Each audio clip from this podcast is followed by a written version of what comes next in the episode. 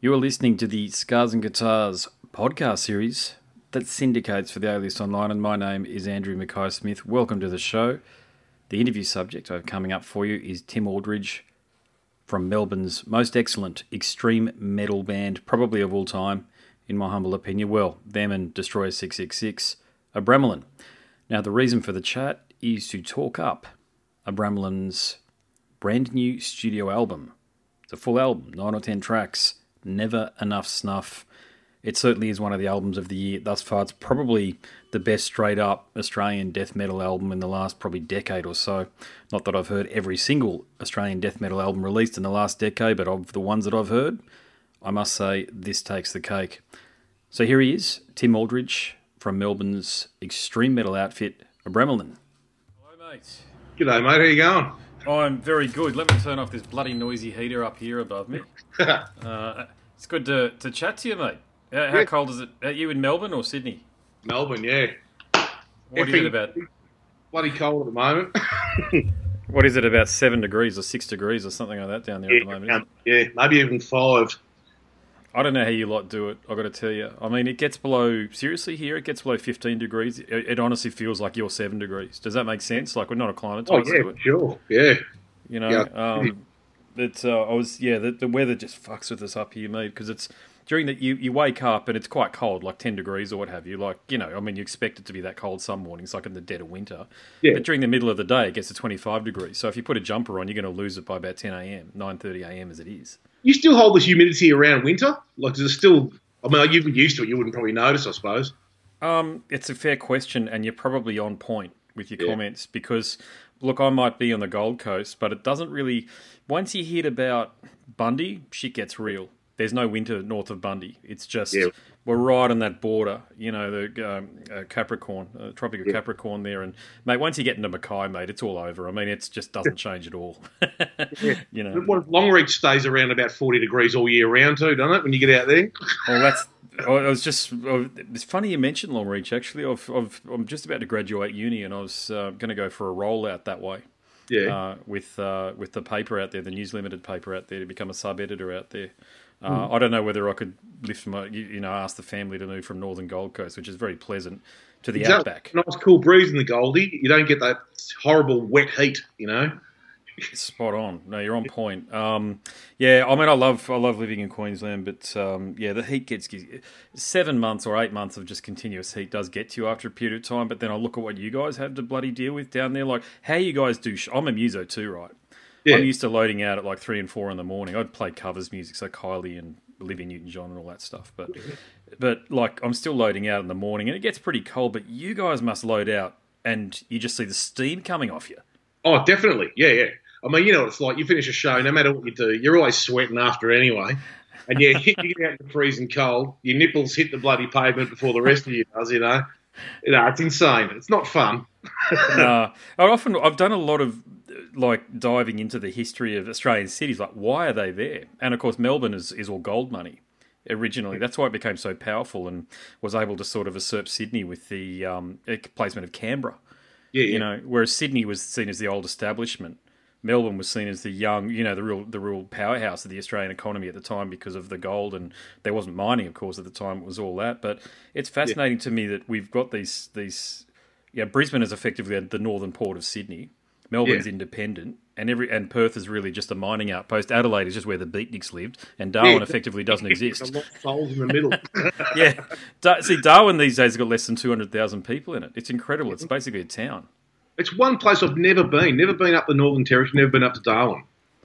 Uh, it's, all over Australia. Yeah, hundred times, but yeah, never up there. it's beautiful, but it's hot as shit. Like, Yeah. I mean, it's it's ridiculous actually up there. I mean, I've I used to work for Telstra, so I used to travel up and down the coast of Queensland between here and Cairns, Yeah. and um, the irony is of my time in Cairns, I spent eight or nine months flying in and flying out just within the role, and um, it was some of the coldest I'd ever been because you're constantly in air conditioning because it's like 40 degrees outside, Yeah. 38 degrees, and the humidity's at 90%. No, nobody can get anything done, Yeah, nah, nah. you know. It's horrible. it's uh, it's a tough place to try to do any business, mate. But uh, mate, this wide brown land of ours isn't going to change for us. no, exactly. you know? we're, we're lucky. We sort of all our major cities are all on the coast. You know, we get we get a little sea breeze all the way around. You know. Well, I, caught I'm, I'm, mates with Kurt from Metal Church, and he asked me that. He says, "Why the hell haven't you got any cities outside of where you are?" I said, "Look, I said it, literally the whole country trying to kill you."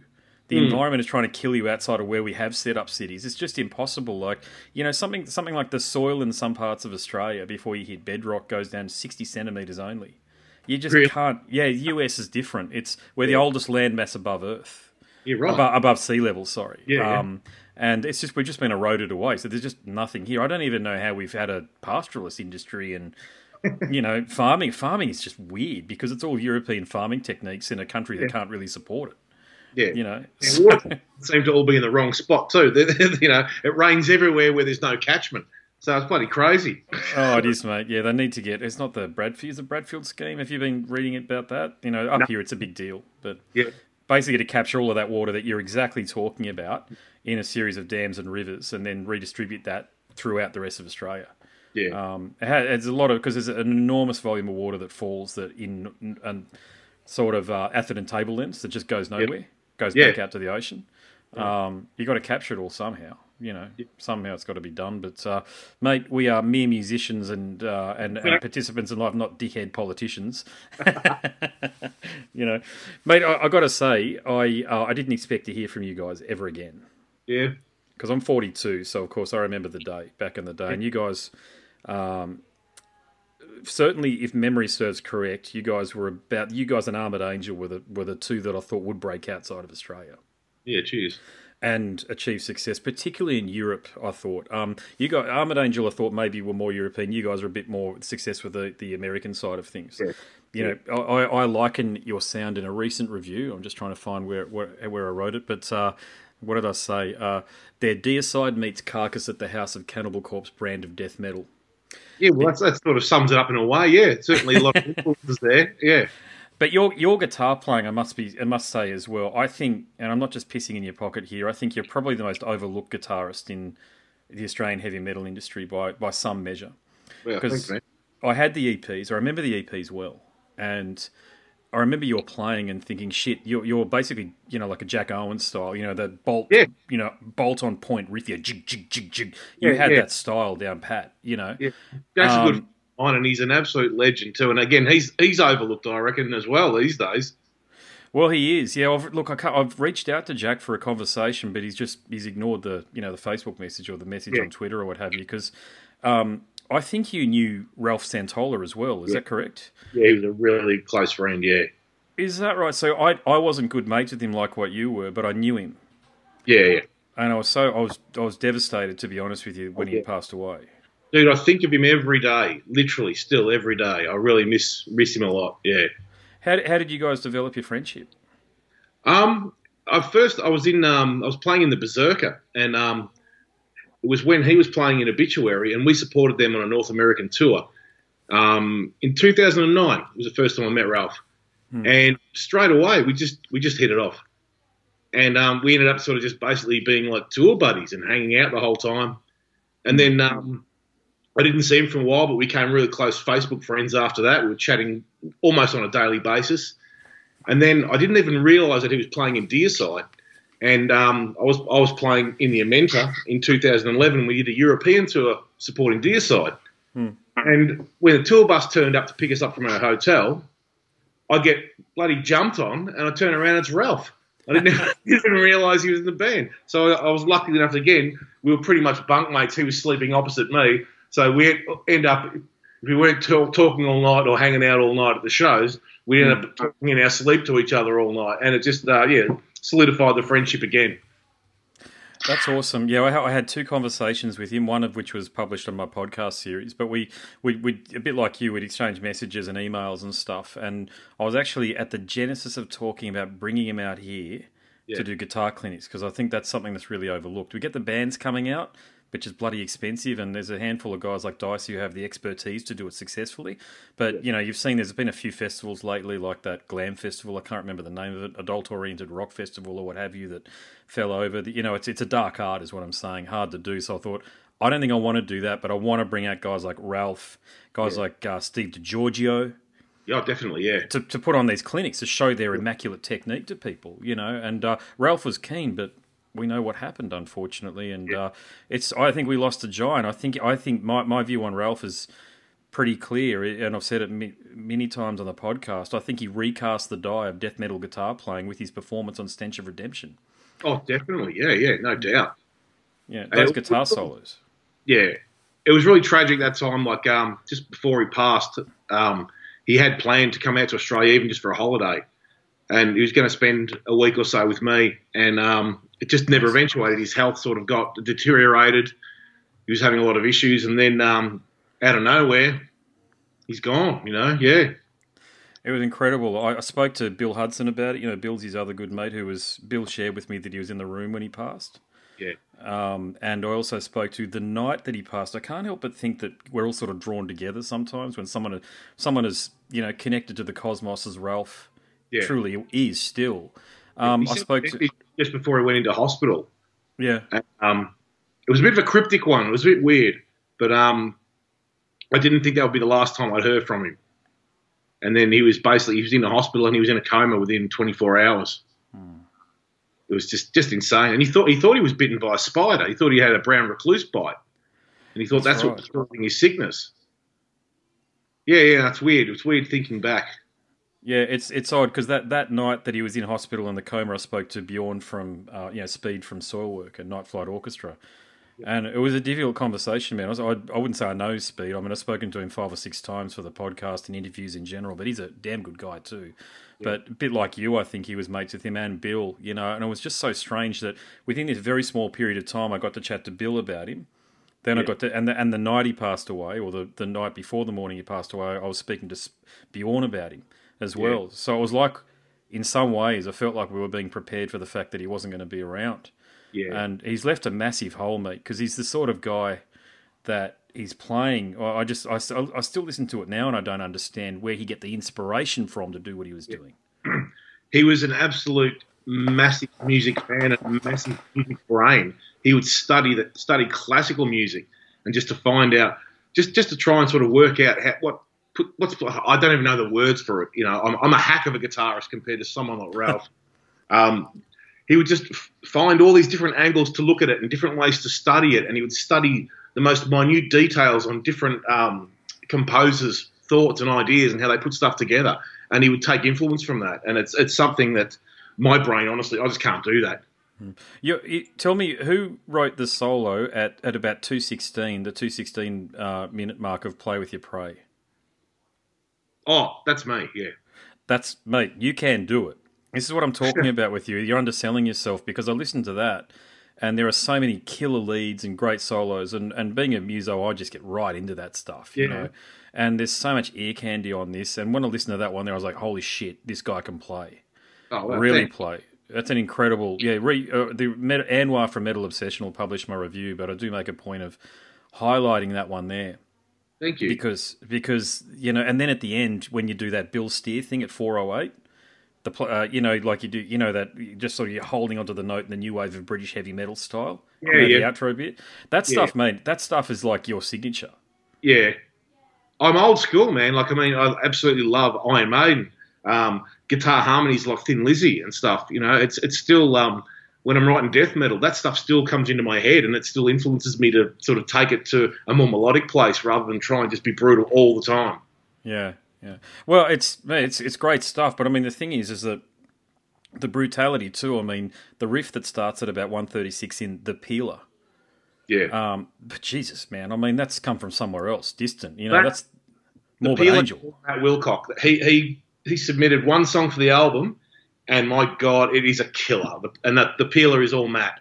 You know, I mean, I, I do the second lead break on that album, Hmm. and the pressure I was under to try and do something that could fit with something that he wrote, because I mean, I put him in the most highest regard as one of the best guitarists I've ever ever heard, let alone played with.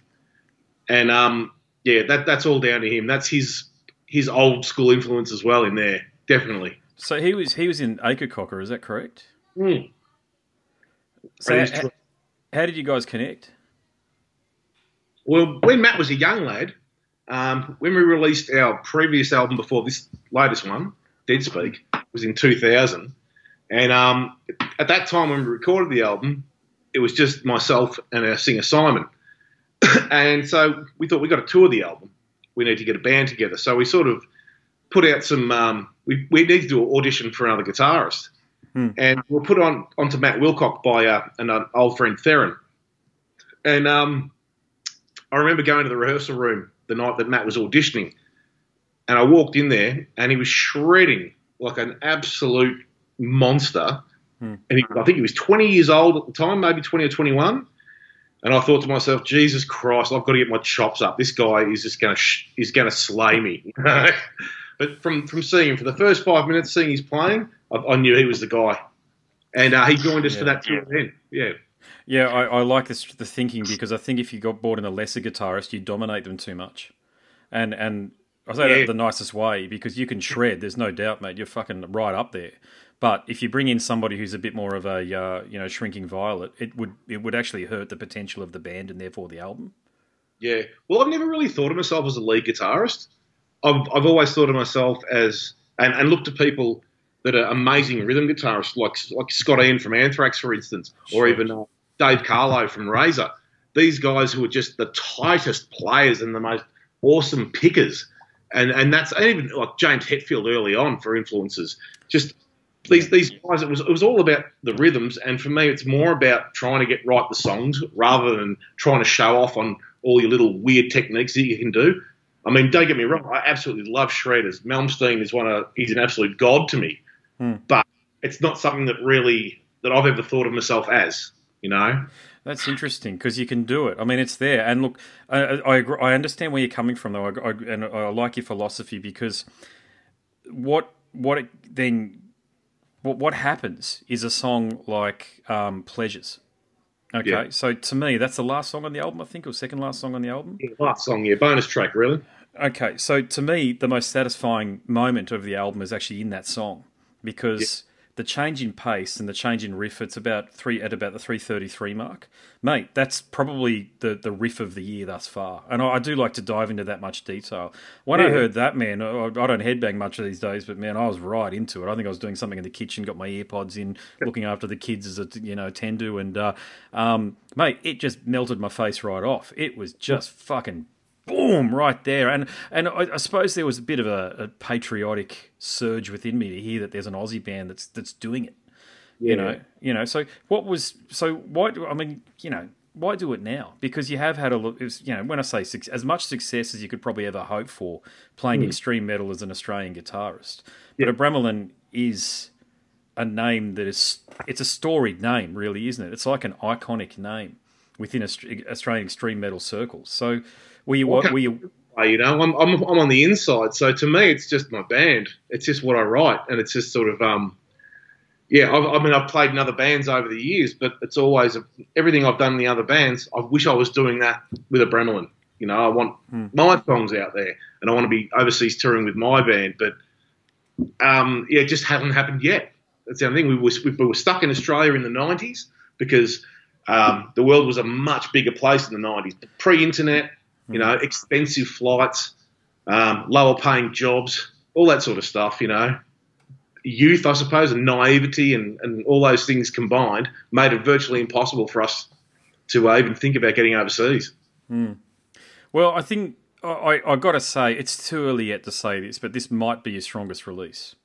And you know why I say that? Because you haven't tried to sound like it's from 1998 or something. Yeah, It actually sounds modern, which I, which I, I got to tell you, I truly appreciate it because I, I get that bands come out these days and they've had some hiatus and they release an album which sounds like it came out years and years ago, what have you. Um, what's his name? Um, Jeff did something similar with Possessed. He came out with a modern sounding death metal album. Yeah. He didn't come out with an album that sounded like Larry Lalonde was still on it, for example, Yeah, which yeah. which I probably would have liked, but I don't think it augurs well for the band moving forward. I think you've got to remain relevant to the current audience, and the, the it's not about trends at all. It's just about remaining. It's, it's just about uh, endearing yourself to the current metal audience, you know. So you can't Um, keep writing the same album because once you've once you've written one album, that's that's its point in history. You've got to progress or you've got to move forward. I think you know. Mm. Otherwise, you're just going to stay where you were from the last album. You just if you keep releasing the same album, which a lot of bands do do, you know, a lot of big bands do do that. And to me, you just it makes it very easy to lose interest. Yeah, I I agree completely. Yeah, it's um when I first started doing this music journalism pursuit about three years ago or so, I couldn't believe how many releases there were out there every day that come out. And eventually, you get attuned to it, and you sort of find your you, you get your sea legs. Work with me when I say that you get your legs in the industry, so you learn to sort of listen for certain things. And I just find with, with the album, Never Enough Snuff. So obviously, I'm recording this for my podcast series. So for the listener, the album's called Never Enough Snuff, but it's it's probably the death metal release of the last few years. Um, you know, it's it could potentially like it's certainly, and I'm not just saying that from an Australian release. I'm talking about from an international release as well, because some of them have really been lackluster lately. Like Trey, who I think is a god, Yeah, but what he did with Kingdom of Disdain, I didn't think was good enough at all. agreed, agreed. He's an absolute hero. He's a bit of a he's a, he's a strange guy. Yeah, Met him on occasions, but um, yeah, he's a hard nut to crack. But I think, I mean, then again, look, how many albums have they done? How many amazing riffs has come out of that guy?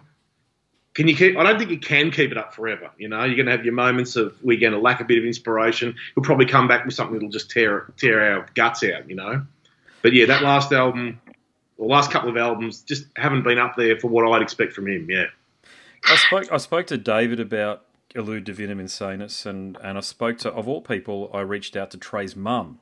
yeah, spoke to her for the podcast. She's a lovely lady, Janelle.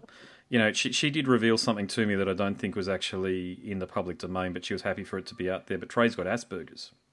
Oh wow, That's what it that, is. that makes a lot of sense. yeah. Yeah, that that makes makes a lot of sense to why he can be so withdrawn sometimes. Yeah, That's what it is, and um, I'd love to interview him, but he, he just, you know, he's got radio silence lately, and I kind of don't blame him. I think people, I wouldn't say they pick on him, but they're focusing on the wrong things. And earlier on in the year, he was, did you see he was done for a DUI? No, no, I didn't see that. Yeah, he was actually in a. He was, his mug shot was there and everything. It was quite. Some ways it's quite confronting to see because I've never seen him in that light. Normally his face is his hair's covering his face, Yeah. and he just looked like a regular fifty-five-year-old bloke Yeah. with his hair pulled back. He's human after all. you know? Yeah, But um, look, you know, with the album, with the potential that it has to, to truly move the needle for you guys, can you tour? Can you go overseas and take it abroad? Yeah, definitely, definitely. Um, obviously, it all comes down to finances and all that sort of stuff. And um, uh, a lot of the guys in the band have got um, their own businesses. Um, very, um, yeah, it's it's sort of um, it's it wouldn't be long tours. I think we might be able to do like three three weeks maybe at a time here and there. But it's definitely we've got the potential to get out there and literally do a few weeks at a time every single day. Go and push the album, then come back home, get back to our jobs, you know, and Yeah. um, and then wait another six months, do it again, kind of thing. Yeah, it's not something we could really. Everyone's got families. You can't Yeah. really do everything and just you know tour like we were in our twenties again. I mean, most most of us. Oh, sorry, Simon, Rob, and I. We're pretty much hitting fifty. Um, Matt and Dave, uh, you know, late thirties, early forties. Um, it's we're a bit late, I suppose, in, in that respect. You know, a lot of other stuff's happened with our lives in the meantime. Oh, but it's a tough it's a tough business, and then you're playing extreme metal on top of it. And when you guys came out with doing what you were doing, it basically went away from 1997 to about 2002 or 2003 or thereabouts. I mean, people just don't, especially the young fan. I talked a lot about this in the podcast that being in my 40s, of course, I, I remember the rise of Metallica, the Black Album, Yeah. Megadeth. I, I remember Iron Maiden when they first, you know, the fall of Metallica, I think.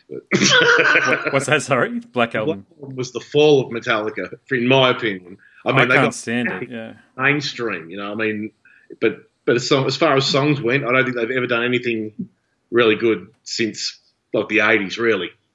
Oh, I'm with you, hundred percent. Oh, I think their last decent album, like when I say their last godly album, was Master of Puppets. They had they had two godly albums, which they built their entire career off the back of, Yeah, One- and and effectively one person. yeah, good. Yeah. Oh, look, Master of Puppets is all time. I mean, I remember how I felt about it as a 16 year old. It never left my. It was between that, Faith No More's Angel Dust, and Death. There's a few other albums there, but I mean, there were albums that just didn't leave. They just never went back in their case, the jewel case. They were just yeah. upside down so they wouldn't get scratched, and I just rotate them, you yeah. know. But uh, yeah, I, that, that takes you back. You know, the nostalgia when you hear those things, you feel like you're 16 again. You know, that's what I love about those albums, and I love about all that 80s stuff. You know, I do want to feel like a kid. I'm, i might be nearly 50, but I still feel like I'm 16 in the head. Yeah. You know, and, and music keeps me there. Yeah, no, I'm, I'm with you. I look just just talking about Metallica quickly again. I just I just wish bloody Lars would step out of the band and let Chris Adler yeah. drum or something because he can't drum for shit. No, no. I mean, I, I, don't know how he stayed there. Obviously, he's got some. Um, I mean, he's he's it's his band, you know. It's him and yeah. James, really, obviously. Yeah. But um, my God, imagine what could what could happen if there were as another drummer in that band. It would just be insane what they could come up with like that that hardwired to self destruct. I was pretty complimentary toward it when I probably shouldn't have been when I did the review for it back in for for Stevo and Hot Metal. It's a good was, riff, isn't it? You know, like, but uh, God, they go on for a while, don't they? Lars's drumming is so loud. Oh, he's he's drumming his bloody shit house on.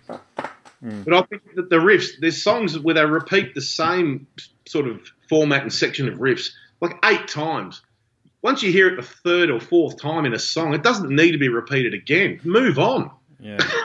But you, so you you work with probably, I mean, alongside Pete Sandoval, Tim Yeung. I mean, Dave's up there. Dave Haley, for the listener, oh, is up there. Psycroptic and you guys, you know. But you work alongside one of the greatest extreme metal drummers around today. You yeah. know, you can talk with some experience about this. What do you think goes through the heads of the guys in Metallica when they're writing the shit that they write these days and go, that's it? And exactly to the point that you just raised there about the riffs going on for too long and the arrangements being spread out over eight and nine minutes when it really only needs to be done at three and a half minutes. And also, to the way Lars's drums are mixed higher than James's vocal. Yeah. It's like, what the hell's going on? Obviously, the, for, for a start, they're, they're probably using the wrong producers and they're probably listening to the, these idiots telling them what to do. I think they've had their hands held for so long that I think they just let someone else take over. Because hmm. I don't know people who play and write the music, they wouldn't let it come out. I can't believe they'd let it come out the way that Metallica let their songs come out. Agreed. Yeah, agreed. But that's but listening to your stuff, and I can hear it's it's it's tens of thousands of hours potentially of experience that goes into crafting what you guys have done here. So when you guys have got you got Dave, what do you do? Do you just get into a rehearsal room, look at Dave, and just let him do his thing, or do you issue instructions in the way that a lot of drummers need to be issued instructions to fit the riffs that you've put together? Well, Dave certainly doesn't need any instruction. I mean, he is he is such a wealth of knowledge and ideas. Um, basically, I write my songs to click tracks in this current environment, sort of with technology and that I've sort of adapted to doing it that way. Hmm. And and I send them to Dave and get him to get him in his head. And then when it comes to writing them, usually Dave and I will spend time together by ourselves. Dave will come back to me with um, his ideas on drum patterns, drum ideas, and if something sits a bit weird with me, I'll say, "Hang on, I'm not sure about that." Um, if I've got any certain ideas where I, I, want a particular kind of beat with a riff, I'll let him know that. But usually, um, on this album, it's been a bit 50 50 because he's come up with some stuff that I would never have thought of. And even when I first heard it, when we were sort of jamming the tracks out together, I was a bit put off by it because he put a lot more into it than I would have imagined. Mm. And then over, listen, I'd, I'd recorded the rehearsal, listened back to it on my phone later, and sort of just, okay, just let go how I thought about it originally and try and accept it as a new song. And, and Dave would bring it to a level where it wouldn't never have been without Dave. You know, like he gets as much writing credit, I think, with turning these songs the way they are, from me putting the riffs down. With his his drums change the feel of everything. You know, and I, I just yeah, I, I, I think he's a massive, massive um, contributor to the way these songs have come out finally. So I like that. So it's the way it's the way. So it's the accents and the signature within his own drumming technique that have changed the songs, not necessarily the arrangements.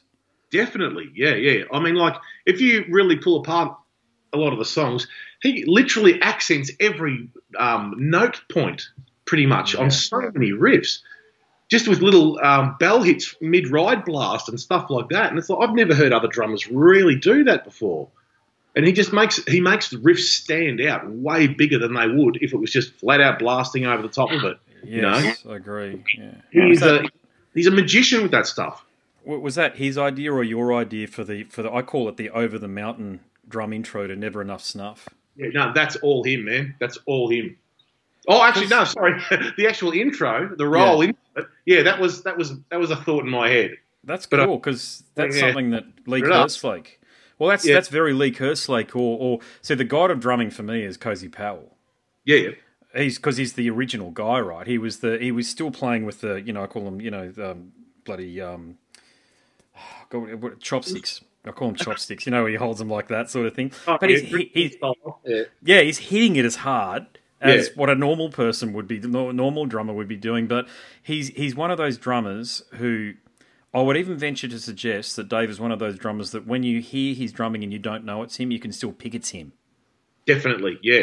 It's, it's like you hear the same thing. You hear the finger tones in certain guitarists. You hear their leads or you hear their riffs, and Mm. you can't mimic the tone in someone's fingers. You can get close, but you can't quite get it, and that really stands out a lot. And that definitely stands out in his drumming for sure. What what about the uh, the from a musical side of things, the relationship with Rob? Do you just give him the demo, you know, the, in the cloud, and say learn this bit, or how does it work with him? Oh, Rob, he's just look. Rob, Rob's a guy who I've known since I was 15 years old. Rob and I played in our first band together called Conqueror in the 80s. We were a thr- it was a thrash band. Basically, we loved Kreator, and we just. I think the first show we ever did, we did six cre- six Kreator covers in the first show. Um, and we sort of, yeah, we went on to uh, develop our own sort of style after that. Um, and then, yeah, I ended up joining Acheron, sort of, which was pre Abramelin um, in 1989. And after a few years, when we became Abramelin, I think it was about 94, Rob was our full time sound guy, like live sound guy at the time. And then after we recorded the, um, or during, I was recording the self titled album, Rob ended up joining as second guitar. Mhm. So, like, he's a, he, he was a drummer in, in Conqueror, then a guitarist again when we were in Abramelin in 95. And then he was with us till about 98. And the band sort of, we disbanded a little bit, had some time off. And then Simon and I got back together to do Dead Speak. And then we released that 2000. And then we sort of had another couple of years of touring that album. So Rob's been there for a long, long time, you know. And, and Rob learning the, the bass lines. Um, some of the stuff we'd nut out together. But basically, Rob's got an amazing brain when it comes to writing that sort of stuff. He knows that it, the bass is a separate instrument and doesn't have to follow the guitars and it does its own thing. So I pretty much just sent him the clicks as well. Uh, anything he couldn't work out by listening to, I'd he'd say, "Come on, I need a video on that. I can't quite work out what you're doing there." I'll send him a video. He'll nut that out, and then he'll send me a recording back and say, "What do you think of that?" You know, and every time he's just he's done something way better than I expected, and I think it works pretty well. Yeah, he's he's on point there in the middle eight, or I call it the middle eight. You know, after about the third minute mark, they're a full gore whore because he's Yeah. keeping up with Dave Haley right on. I can hear that going. You know, and that's not easy. The drums, he's he's all about a bass player should lock in with a drummer. That's where they should be, you know. Absolutely, he's doing that really well, and that's hard, mate, for a death metal drummer. I mean, it's that's my only criticism of Alex Webster. who I think is a genius on the bass guitar. Yeah. Sometimes I think he's doing things that sort of detract from what the rhythm should necessarily be and do. Yeah, yeah. And because he's he's he's busy, but sometimes I look, I listen to it, and go, well, the guitar's already doing that. So Yeah. it's, I mean, it's hard with that band because everything's tuned to you know bloody Yeah. low A sharp or something like that, isn't it? what what are you guys tuned to too, by the way? B standard. We've been B since the first demo I think we did in 1990. We're in E, and after that it was like, yeah, nah, straight down to B, and that was all because of Carcass. We sort of, uh, I started learning. I think um, we were doing Genital Grinder or Genital Grinder Two as a uh, as a cover, Hmm. and I had to tune down to B to learn it, and um, I just thought, wow, I really like the way. This is this is the right place for death metal to be, you know, B standard, and I've, I've tuned to it ever since. Yeah, And you use, I'm just going by some of the photos on your Facebook page, is that a, you've got BC Rich and a Jackson. So are they- the two main? I use Jackson exclusively at the moment. Um, I was using BC Rich for a while, but um, yeah, no, no, Jackson all the way. They uh, yeah, and Jackson V's all the way. I must say too. Yeah, and Matt's Nice. the same. Yeah, Very we love nice. our Jacko V's. Do you have trouble setting them up at all? Like, did it take you like a six months or so to sort of figure out to get the optimal sound out of it, or was it just right off the rack it worked? No, no. Look, I've been look, I've been playing around with it for a while. Um, it started sort of. I used to use a Ibanez Proline Series V, which was like an '85 model one back in the day, and all my um, issues, I changed that from a standard trim to a Floyd Rose trim, and then uh, string gauges, tuning to B. I had to use heavier string gauges, so all that stuff I got nutted, nutted that out when I used to play that Ibanez guitar. So then, by the time I got my first Jackson Rhoads V, which would have been around about 95, 96. Um, I sort of I had the, my string gr- gauge already sorted out, sort of like 13 to 52s, Nice. um, and yeah, I knew how to set my tremolo so that it was completely level and wouldn't go out of tune. It's all about balancing the Floyd Rose, and yes, ever since then, because I've pretty much used the same sort of setup, always had Floyd Rose tremolos, and always use a 25.5 scale neck, same string gauges. Um, once you once you've done it once, or once you're used to setting them up, it just uh, really easy. Yeah. And I think that they never go out of tune once you you know once you set them up right. Oh, you know what you're doing. That's all. You know. So you know. Hey, is there is there a lot of difference between? I mean, you play with bass, probably the two premier extreme metal drummers in the country, being Yeah. uh, Matt Sanders, aka Skitz, and Dave. What are what are the principal differences between the two? Um, Sanders is an absolute maniac.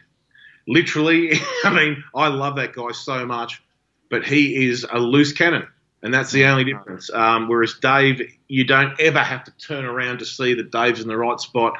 If if he starts at a tempo, that whole song's the right tempo. Um, Skitz, he'd be um, a little bit up and down back in the old days. You know, he'd uh, he'd race a bit depending on his mood, depending on his his personal energy. Stuff could be way faster than you expected. Um, stuff could uh, pull back a little bit, and it was just you'd always be sort of over your shoulder, you know. And I don't want to diss him in any any way, shape, or form at all. Mm. He's, an ab- he's an absolute god of drumming, especially for Australian death metal. But um, the differences between him and Dave Haley is that um, Dave is just always perfect. I can't I can't say that enough. He's amazing. Yeah, a- as a, as a, I mean, I'm a guitarist too, but principally I'm a bassist. I, I couldn't. I reckon it'd be a nightmare to play with uh, Sanders, to be honest with you. Yeah. Uh, I would. I wouldn't. I, I used to be a fan of, or still am, Damaged, of course. And Yeah. um, listening to that shit and that hyper, you know, the, all the pick stuff that they were doing, it's fully distorted. It's like plutonium heavy, but it's Yeah. like Jesus Christ, I can't lock into the groove anywhere. And for me, as a bassist, I have to be able to do. I have to lean back into it. You Yeah, know, yeah. sort of feel the groove and just sort of feel it flow through me a little bit. That's uh, that's consequently why I've never, even though I'm a massive fan of metal, I've never played in a metal band Yeah. because I just I find that a lot of the drummers, you know, you know what I'm talking about. You've probably played with a bunch of them yourself. They just have no feel. They might have technique, but they got no feel, and you're like, Jesus, I can't feel this right now. But but Matt Sanders would have to be the one example where I listen to it, go, I have no idea what he is doing and where I can latch onto that. So it must have been bloody hard for your bassist. In the, did you do you have a bassist in the Berserker, or was that a guitar only band? Oh, in the Berserker, um, that was um, myself, Damien Palmer, who I think he was playing with the Version's Crown for a while, or if he might still be there, I'm not sure. Um, he was also in another band called Widow the Sea. He was a bass player, but he was a guitarist in those bands, or in Widow the Sea anyway. Um, and the drummer was Todd Hansen back then, who's uh, the King Parrot drummer now. Oh, that's right. Yeah, yeah. Yeah. But um, Matt Skitz actually played for us for, in Abramelin from around about, I think it was from probably for the whole year of the late '97 to sort of early '99. Is that right? I thought that Damage had an album out back in, so he was doing both, was he? Yeah, yeah, I think so. Yeah. Jesus. Okay. Yeah. Busy. Yeah. Yeah. Gotcha. And what What are your thoughts now when you look back? Because I think those those two EPs that you released, um, deprived uh, of afterlife, I think it was one, and transgression from Acheron. Acheron. Sorry. Yeah. Um, what are your thoughts on them now? Because they're for me, they're pretty bloody seminal in terms of the growth of Australian death metal.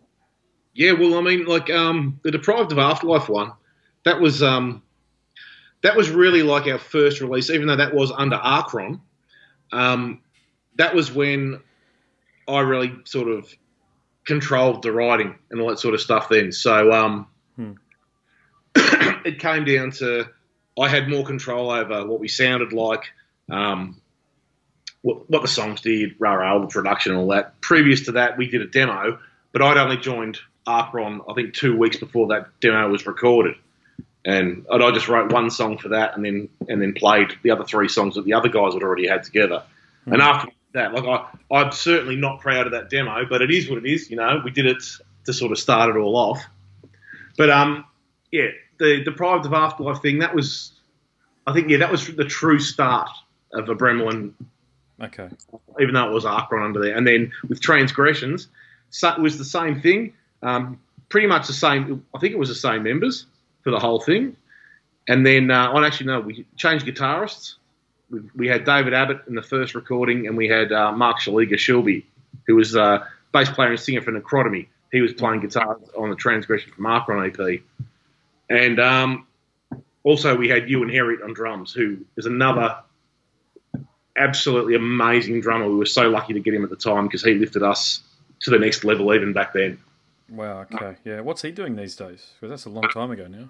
Yeah, um, I last I heard he was teaching English in Japan, I think. But um, there's, a, there's a clear link between the two. exactly. Like he was a drum teacher through the '90s, and he worked at Drummers Paradise. He was all things drums. He went on to play in Blood Duster as well. He did that straight out of Northcote album with them. Um, and he had another band called Fracture. He was an ab through the '90s. I think Ewan Herriot was the ultimate Australian death metal drummer. Okay. There Yeah. you go. Yeah. There you Uh, go. so we were lucky to have him. Yeah.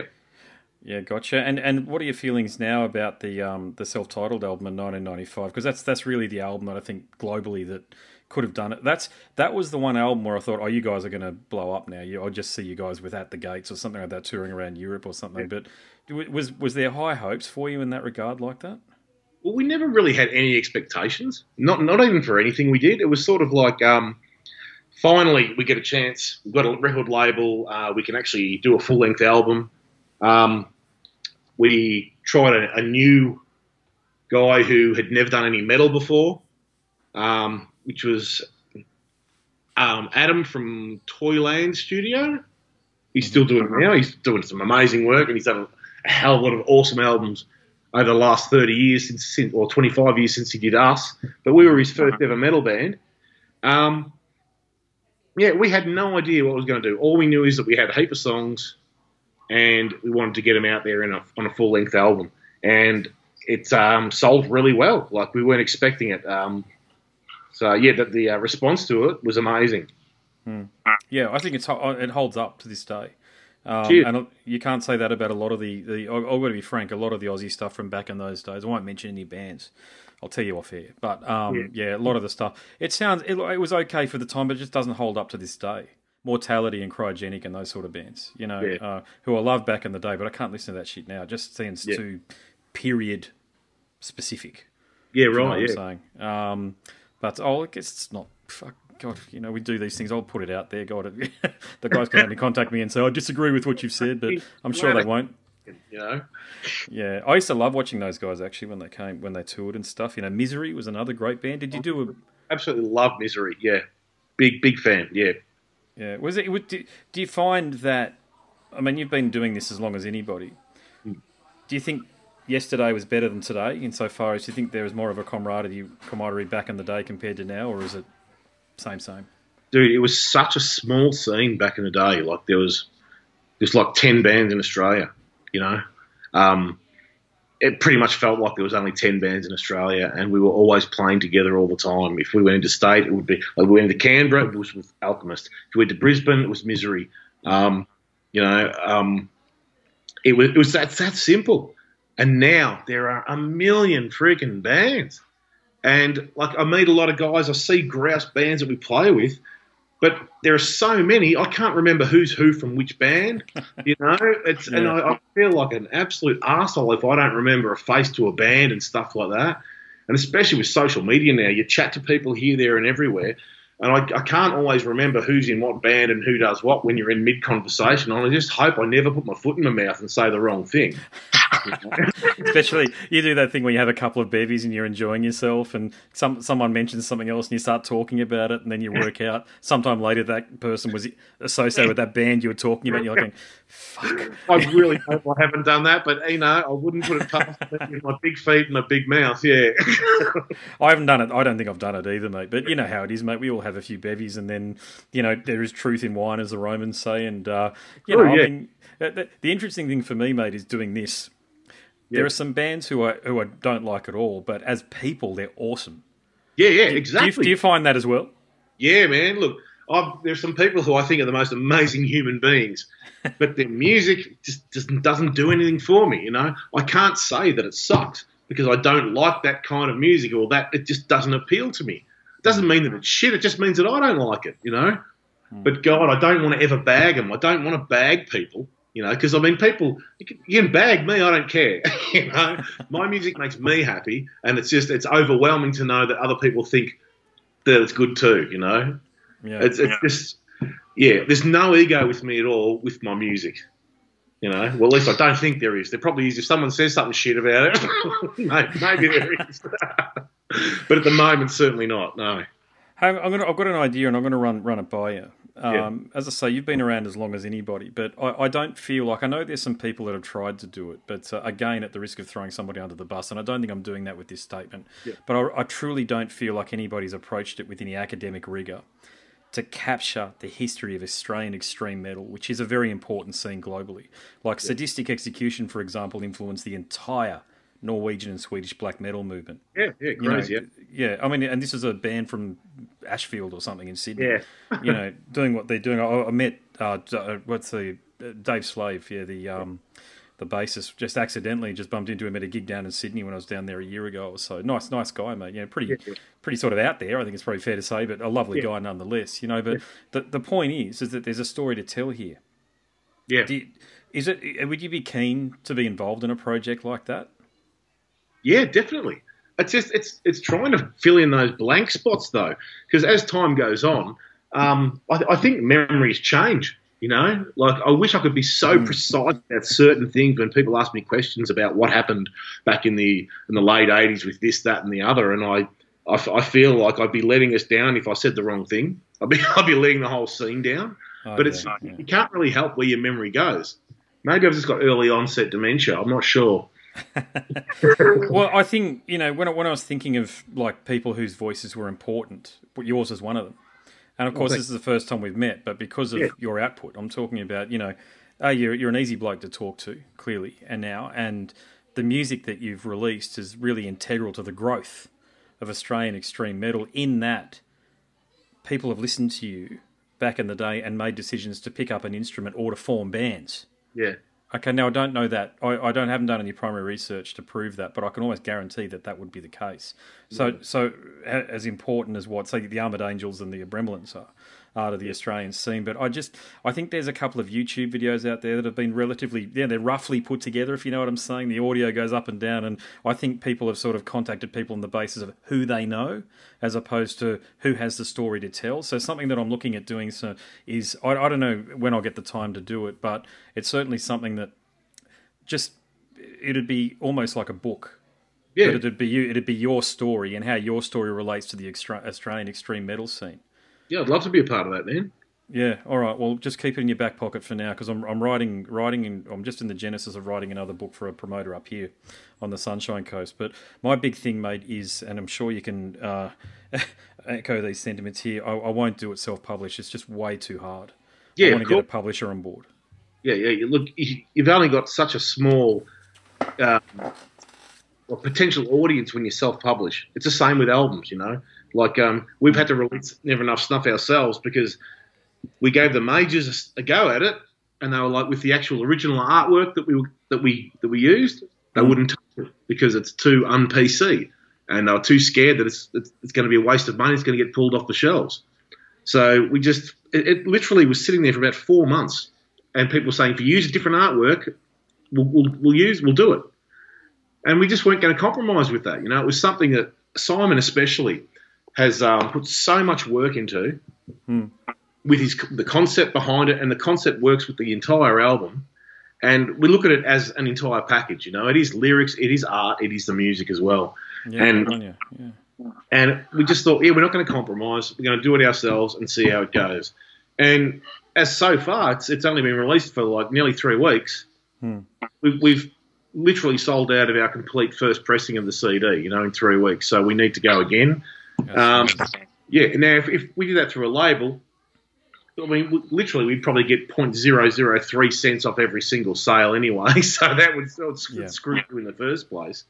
But at least we've got full control over it. We know where it's going. We just we do need someone to pick us up to help with overseas distribution because with this the way things are with this COVID nonsense, um, it's just ridiculous. The postage prices are insane yeah. and and and, it's, and we're up against a brick wall with it. So we've, we've got someone interested for Europe. We're still looking at someone for um, for the US. But um, other than that, I would say to anybody, don't think you have to go with a major label to try and bring out a successful album. You can do it yourself. We've got Mm. all the, all the tools with the internet to do it. But again, as you're saying with your book, if you're going to publish it that way, you've just you haven't. I, I, don't know. You're in the music industry, you know. You're in the mu- with with um, your music journalism. Hmm. I don't know with with your journalism side of things. Do you know is there another way that you can get stuff published and get it out to the people that are going to see it and the people that are going to read it? It's it's all about how do Yeah. you push it. How do you do it? I mean, yeah, look, geez, it's it's a great question because I think if I had the answer, you know what, I'd bottle it and sell it myself at you know at a rate of ten percent managerial fee or whatever. I got, you know, it's it's it's so ridiculous at the moment. Just to echo your points about there being the volume of bands out there, Uh, my great fear with an album like Never Enough Snuff is that it'll fall through the cracks.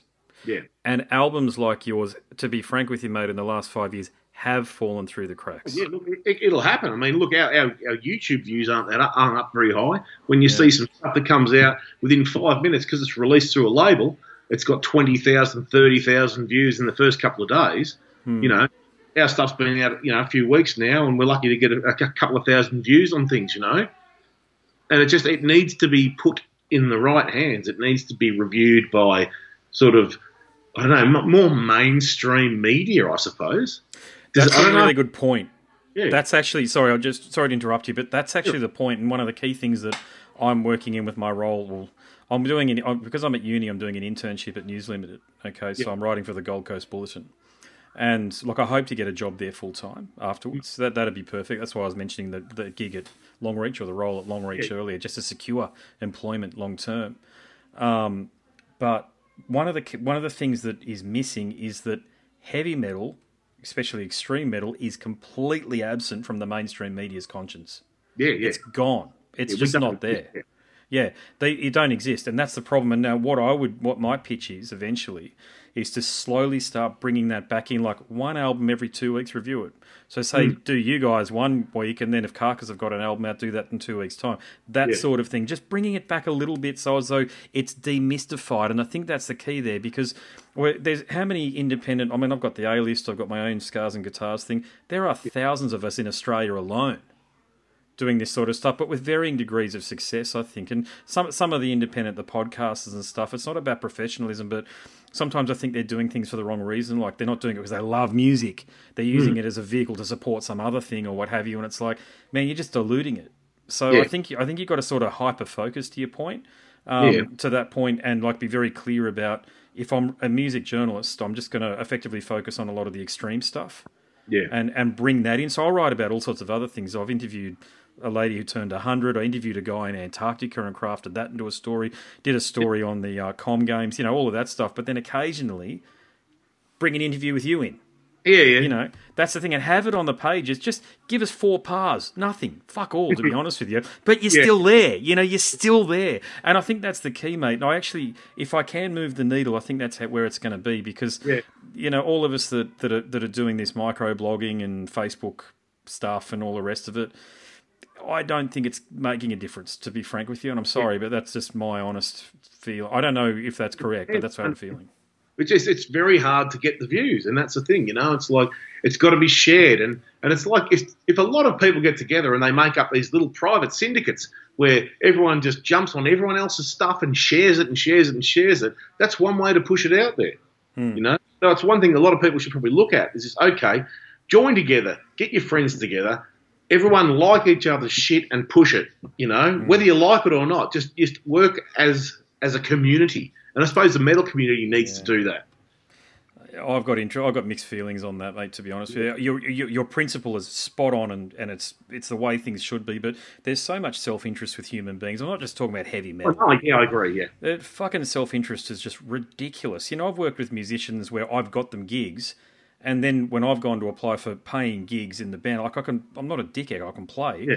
Oh, I even yeah. get the gig. It's like, and then, but then I find out afterwards that if they'd sponsored me into the band or what have you, that they wouldn't have even done auditions because I came recommended or what have you. The, you know what I'm saying? Like, I'm not even saying that I deserve specifically to be there. I'm just saying, isn't that interesting? The brotherhood of reciprocity. Yeah. You know, and, yeah, and you've probably seen it. It's because not every, not everyone, not everyone's honest and true, and you know, not everyone. A lot of people, they are just they're after that. They're out for themselves. Unfortunately, it's I think it's part of the human condition with a lot of people. Hmm. You know, no, we can't change that in people. You just no, you just hope no. the best, you know. That that you do. I just uh, you know with a release such as this, I, I think you've been important to Australian heavy metal for, for damn near thirty years. Think about that. Yeah. For a Thank moment, you. you know, and you get an album like this, which which I truly hope does achieve broad listenership, and you can go on tour and the like. But I also know the effort that it's going to take yeah. You guys can try as hard as you can, but to your exact point, you need that big push from behind, whether it's just someone to champion the band or something like that. But how do you do it? That's the million dollar question. How do you do it? Yeah, a lot of the time you got to you got to try and pull in favors or friends that you've met along the way and who are in bigger bands they might be able to put you on a tour or something and get you seen more a lot of it comes down to stuff like that playing in front of bigger crowds um, mm. you know doing a lot of support acts you know take a lower pay rate and play some support acts so more people get to see you. Show them what you've got, you know. And I suppose that's that's probably in Australia that's the way to do it. Um, overseas, it's probably the same. You've, you've got a tour. If you don't tour and you're not pushing your product, you're going to get forgotten about pretty quickly. What, what you, you guys? You guys will obviously be coming up here once this post-COVID thing has, has died oh, down. So, can you can you share? Has there been discussions with Dicey about who you might be teaming up with to do a, a tour? Well, no, no idea as of yet. We we did want to do the we were going to do the thrash uh, blast, blast grind, grind. nice, yeah. But um, our guitarist was going to the UK during that time, so we had to put out. We had to say we couldn't do that, and then of course with COVID, the whole thing's you know kaput anyway. Hmm. But um, look, King Parrot are a band we'd love to tour nationally with. Definitely, they're really great guys, good mates and um, I think it would be a great fun tour to do. Two different kinds of music, you know. I agree, hundred percent on that point. I can't stand it when you got three bands that sound virtually the same as each other. No, no, mix um, it up. In the old days, even in the eighties, in the thrash bands, that we're playing punk gigs. In the early nineties with Acheron and the Abramelin, we, we, were, we, were playing bands. I mean, we did shows with Spiderbait. Um, you know, nice. and, yeah, yeah. Yeah. And so it's like you just just mix it up. You get different crowds, different people see each kind of band, and they then they can make the choice whether they like it or not. But you pull bigger crowds. Wait, how did how did you go over with the Spiderbait fans? Do you remember? Well, they were sort of they were pretty like this is like early nineties, so mm. They were still pretty punky. You know, they weren't so um, much. I don't know if you call them mainstream or whatever. Yeah, the but, Triple um, J fans. Yeah. Yeah, yeah, but no, it was it was a different time. People just loved getting out there and was having a fun time at a gig, and everyone got into every band. You know, it was just easy. Hmm. Yeah, fair enough. Yeah. Mate, I think I've taken up enough of your time, but uh, look, I've I've enjoyed having this chat, mate. I, have got to say, you know, um, it's so weird for me talking to a bloke whose music remember back when I was a kid.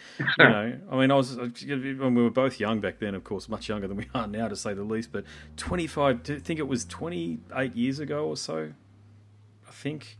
Oh, see, I went through I went through a Sydney boarding school. Yeah. And I uh, I was the only one in the entire school into extreme metal, Deicide, Cannibal Corpse. You guys. That'd make it.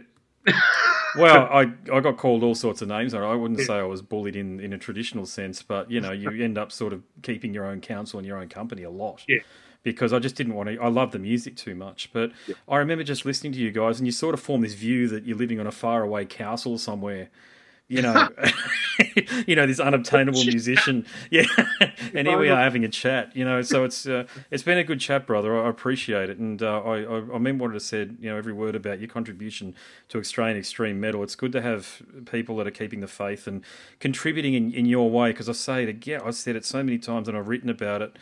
I think one of the, you know, this this this issue that we've got with youth and depression and all this sort of shit that's going on pick up a fucking instrument.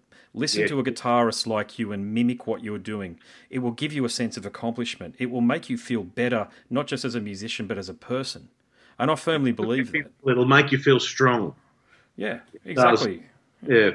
Exactly. So, so well done, mate. I really, I truly hope that this album moves the needle for you. You know, Godspeed with everything, and um, mate, if you're happy with everything, I'll just release it all as it is. Yeah, I'm cool. Yeah, definitely. No it was worries. great you, man. Really appreciate it. You've been listening to the Scars and Guitars podcast series that syndicates for the A List Online. My name's Andrew Mackay Smith. That interview subject is the guitarist from Melbourne based Abramelin, Tim Aldridge. Thanks very much for listening.